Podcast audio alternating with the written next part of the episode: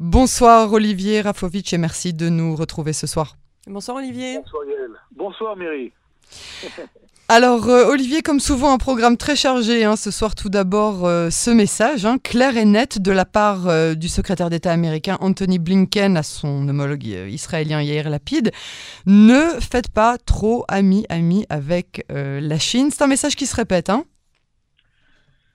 c'est un message qui se répète et qui a été en fait transmis dans ce qu'on appelle des candid talks, c'est-à-dire quelque part en, en plus des rencontres tripartites qui ont lieu actuellement à Washington avec euh, les Émirats arabes unis, Israël et les USA. Euh, L'administration Blinken euh, et Biden sont très inquiets, de plus en plus inquiets, de ce qu'on appelle l'entrisme chinois dans l'économie et dans, je dirais, l'écosystème économique euh, beaucoup plus large euh, israélien. Les Chinois sont intéressés en Israël dans des d'investissement dans la l'intelligence artificielle, dans la cybernétique, dans la construction d'infrastructures importantes, les ports d'Ashdod, de Haïfa, également euh, partie du métro de, de Tel Aviv, on, on, en parlait déjà. Mhm. Et les Américains sont très gênés donc euh, par euh, l'entrisme chinois et par le fait que les Israéliens sont ouverts en fait aux investissements de Chine depuis déjà des années. Et euh, ça pose problème parce que les Américains ont quelque part euh, déclaré une guerre économique, entre autres, euh, à la Chine. Et de plus en plus, les Américains demandent à leurs alliés de freiner l'entrisme chinois dans leurs propres États. Alors, c'est donc une guerre commerciale qui se lance. Il y a aussi euh, un point sur lequel on ne s'est pas attardé euh, euh, hier, et pourtant, euh, on a appris euh, qu'un sous-marin américain était endommagé en mer de Chine. Est-ce que ça s'inscrit aussi dans le cadre de ce conflit? Alors, euh, le sous-marin endommagé, euh, en fait, très peu d'informations euh, euh, on, dirait, euh, euh, ont été transmises par rapport à cet incident. Le sous-marin a été euh, amené dans l'île de Guam pour, euh, des réparations. Pour l'instant, on parle d'un objet ou de quelque chose de non identifié qui aurait endommagé très sérieusement l'avant du sous-marin nucléaire d'attaque américain. Il y a eu que quelques marins blessés légèrement, selon encore une fois les rapports du, du, Pentagone et de la marine américaine. Mais il est clair que de, je dirais, de, de croiser sous les mers avec des sous-marins dans une zone de tension euh, dans la mer de Chine et bien au-delà, euh, où des bateaux euh, chinois et des sous-marins chinois existent aussi, crée une zone de tension. Encore une fois, les Américains n'ont pas voulu dévoiler les raisons claires. Hein, on parle d'objets, de quelque chose euh, qui aurait endommagé euh, sérieusement euh, le sous-marin. D'ailleurs, je crois que des photos ont commencé à circuler sur le net. On ne sait pas si des photos précises de ce sous-marin-là ou d'autres sous-marins. En tout cas, euh, C'est assez impressionnant d'ailleurs, hein, le, le- le- la... Très impressionnant. Ouais, ouais, Euh, C'est-à-dire ces photos, euh, nous les avons vues ensemble, vous et moi, hier, je croyais. absolument. Euh, le sous-marin, donc, comme je l'ai dit, est en réparation dans l'île de Guam, hein, qui appartient, euh, qui appartient aux USA, une base militaire importante dans le, dans le Pacifique. Mais encore une fois, oui, ce qui se passe au niveau de l'influence chinoise et des conflits potentiels entre euh, la Chine, Taïwan, les USA, le Japon, les Philippines, l'Australie aussi, et bien au-delà, et, euh, et la Chine, fait que tout ce qui aujourd'hui touche de loin ou de près la Chine devient, euh, devient sensible. Et encore une fois, je répète, en Israël, on, se rend compte que de plus en plus, il y a une influence économique et financière chinoise. Il y a des, des, des, des relations importantes entre Pékin et, et Jérusalem. D'ailleurs, euh, les Israéliens essayent quelque part de se euh, désengager hein, de la politique de la guerre froide américano-chinoise pour des intérêts économiques euh, stricto sensu israéliens. Mais à un moment, donné, je crois que euh, la pression américaine va devoir obliger les Israéliens à décider de quelle manière ils traitent l'influence chinoise, d'abord au niveau économique, mais aussi au niveau politique, parce que les Chinois, euh, aujourd'hui, n'ont euh, pas de morale. Ils sont très proches des Iraniens, hein, sont les premiers aujourd'hui euh, acheteurs de, de, comment dire, de, pétrole iranien. Ils bravent les sanctions américaines, mais les sanctions américaines ne touchent pas la Chine. C'est-à-dire que les Américains bloquent leurs alliés d'autres pays pour ne pas acheter du pétrole iranien, donc les Chinois l'achètent. Et les Chinois n'ont que faire en fait des sanctions américaines. Donc nous sommes dans une situation, encore une fois, où nous sommes au milieu d'un conflit de grande, grande puissance. Hein, mais les États-Unis et la Chine ont aussi des, des, des, intérêts euh, commerciaux communs, des intérêts économiques. Enfin, je veux dire, outre cette nouvelle euh, donc, euh, guerre froide qui a commencé même à peu près à l'époque de, Trump et du, coronavirus, hein, on peut dire, il y, avait quand même énormément de collaboration entre ces deux pays, ces deux énormes puissances. Au-delà de la concurrence, ils avaient aussi une collaboration évidente. Alors, il y a une collaboration évidente, il y a des échanges évidemment, il y a D'ailleurs, euh, un excédent commercial euh, du, commerce entre la Chine et, les USA, c'est d'ailleurs la grande problématique à l'époque de, Donald Trump, où Donald Trump, en fait, en voulait aux Chinois d'acheter, enfin de vendre, pardon, des produits aux USA et que les USA, en fait, étaient en déficit par rapport à la Chine. Euh, une guerre commerciale sans précédent que, Trump a a mis sur la table. Mais ce que les Américains ont le droit de faire, les autres n'ont pas le droit de faire. C'est-à-dire que les Américains demandent, oui, c'est ça, c'est que les Américains demandent à leurs alliés, à leurs proches alliés, dont euh, les, Israéliens, surtout, surtout, euh, Yael, de ne pas transférer de la technologie mhm. et je dirais de la de l'intelligence, que ce soit artificielle ou humaine, dans les industries de pointe chinoises.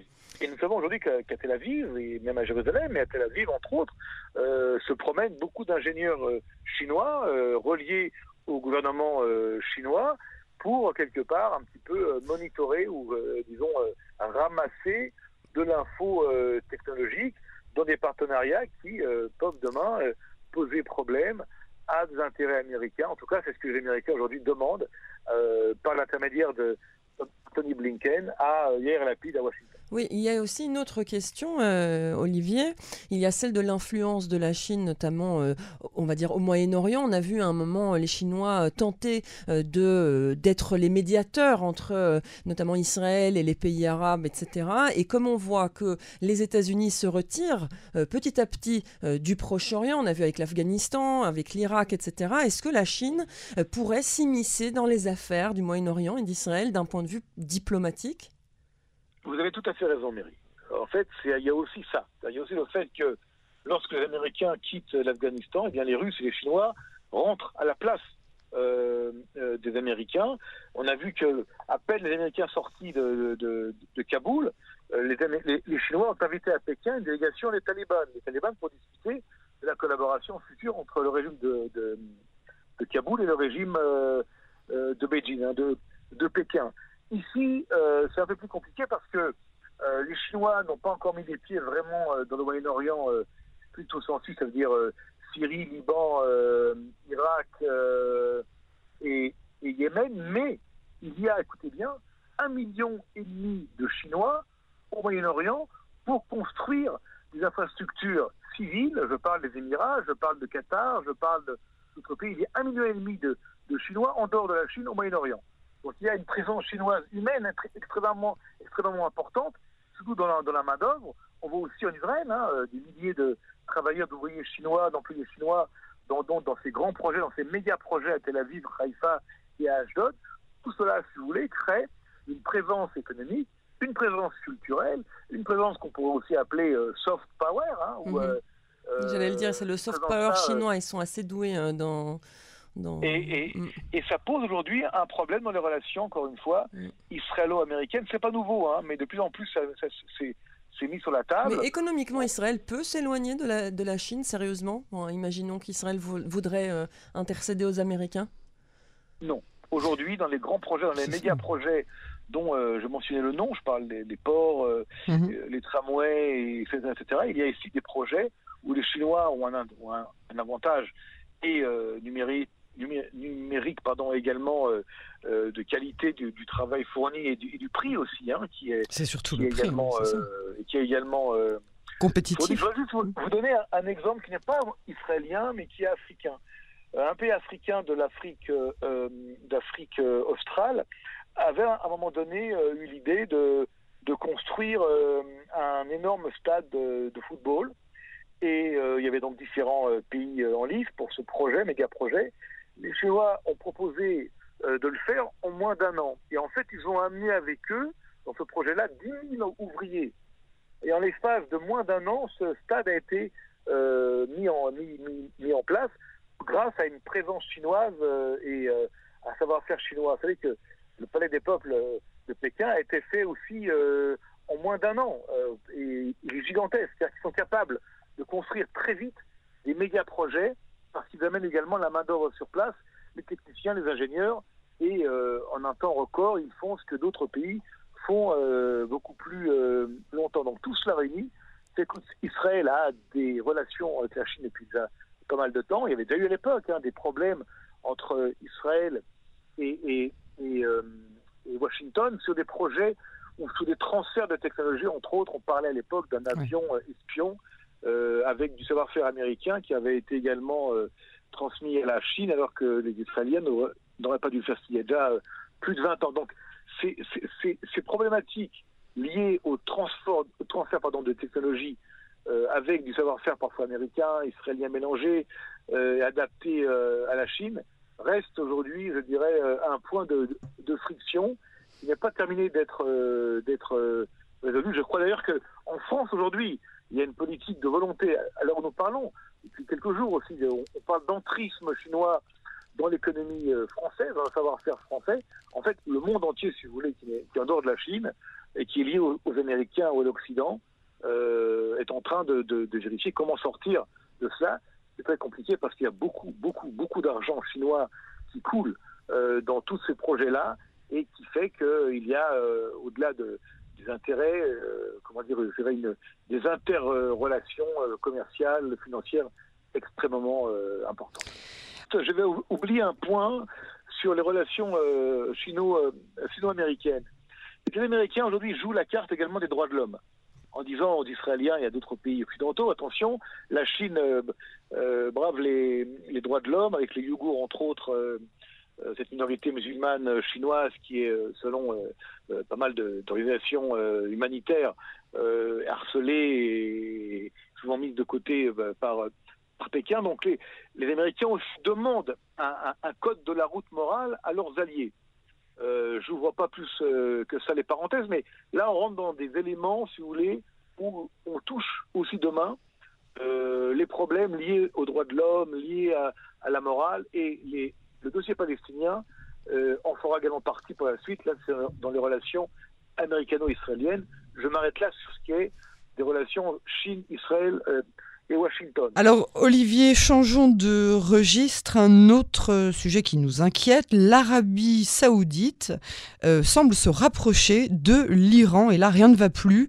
Euh, on comprend qu'il y a un contexte euh, de cette guerre que mène Riyad au Yémen, mais ça ne colle plus avec la collaboration même tacite hein, qui existe entre Riyad et Jérusalem et encore moins avec celle pour le coup très officielle qui existe avec Washington c'est vrai, il y a euh, un rapprochement, un rapprochement qui n'est pas nouveau, mais qui s'accentue aujourd'hui.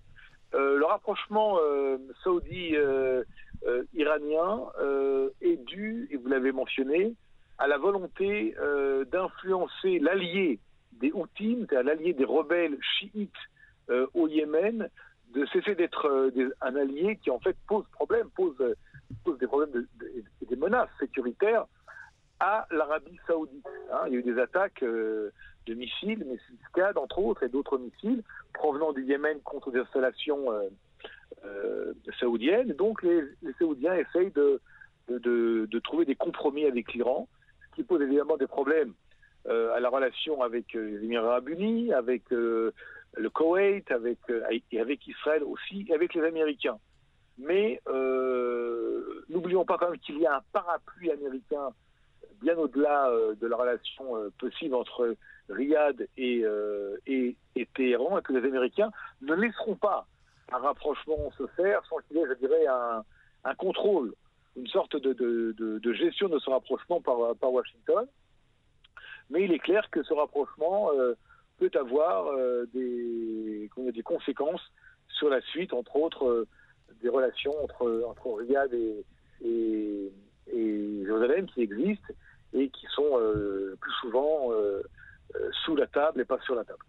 Oui, pour l'instant, a un rapprochement entre Riyad et Téhéran, l'Arabie saoudite ne risque pas, pour le moment en tout cas, de normaliser officiellement ses relations avec Israël. Par contre, il y a un autre pays qui avance doucement, c'est le Soudan, qui est signataire des accords Abraham, et pourtant, et pourtant les relations ne sont toujours pas normalisées. Ça va dans ce sens petit à petit.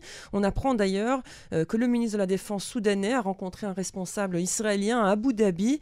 Est-ce que on peut espérer que le Soudan finalement finisse par entériner vraiment cet accord avec Israël?